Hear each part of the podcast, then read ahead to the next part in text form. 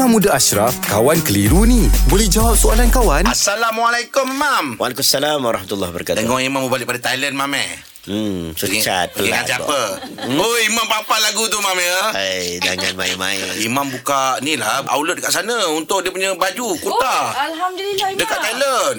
Nampak Imam punya bisnes international lah. Kita niat nak buka cawangan tu dapat. Ha. Dapatlah buka cawangan kat sana tu. Ha. Ha, pasal Cawangan, niat, Mak, eh? pasal niat nak. Cawangan tu.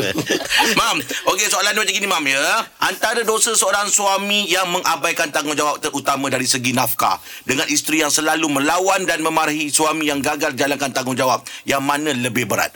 Dua-dua berat. Dua-dua ada tanggungjawab, dua-dua ada hak. Okey, tanggungjawab suami bagi nafkah, jaga dengan baik, itu tanggungjawab suami.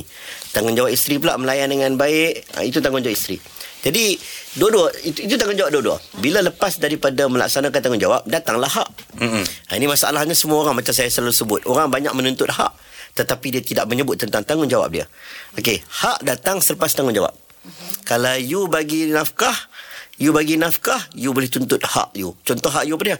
You kena layan air dengan baik. Hmm. Contoh, bagi nafkah. Orang perempuan pula, contohnya dia bagi tanggungjawab. Dia dah bagi tanggungjawab dah, jaga suami dengan baik. Dia boleh menuntut tentang tang, eh, hak dia pula. Mana nafkah you pada air? Ha, itu sebenarnya.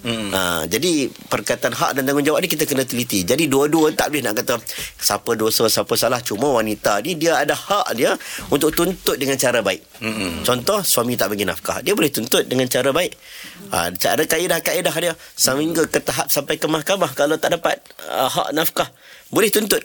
Dibenarkan dalam Islam mm Diharuskan. Betul. Ada kaedah-kaedah fasah Ada kaedah-kaedah khuluk mm Dibenarkan Sebab tak dilaksanakan Tanggungjawab oleh Seorang suami. Ha, Jadi Saya bimbang Bila suami tak laksana tanggungjawab Mungkin ada kekangan-kekangan tertentu Tetapi sua, isteri pula marah-marah mengamuk Tak selesai masalah ha, Jadi kita Duduk bincang elok-elok Suami laksanakan tanggungjawab Supaya isteri pun tak lah Marah-marah sangat Betul. Nak cerita tentang Siapa dosa besar Siapa dosa kecil ni ha, Sampai tak sudah Mm-mm. ha, Panjang lah Betul? Hmm. Okey, Cukup, cukup. Cukup, Mam. Terima kasih, Mam. Alhamdulillah. Selesai satu kekeliruan. Anda pun mesti ada soalan kan? Hantarkan sebarang persoalan dan kekeliruan anda ke Sina.my sekarang.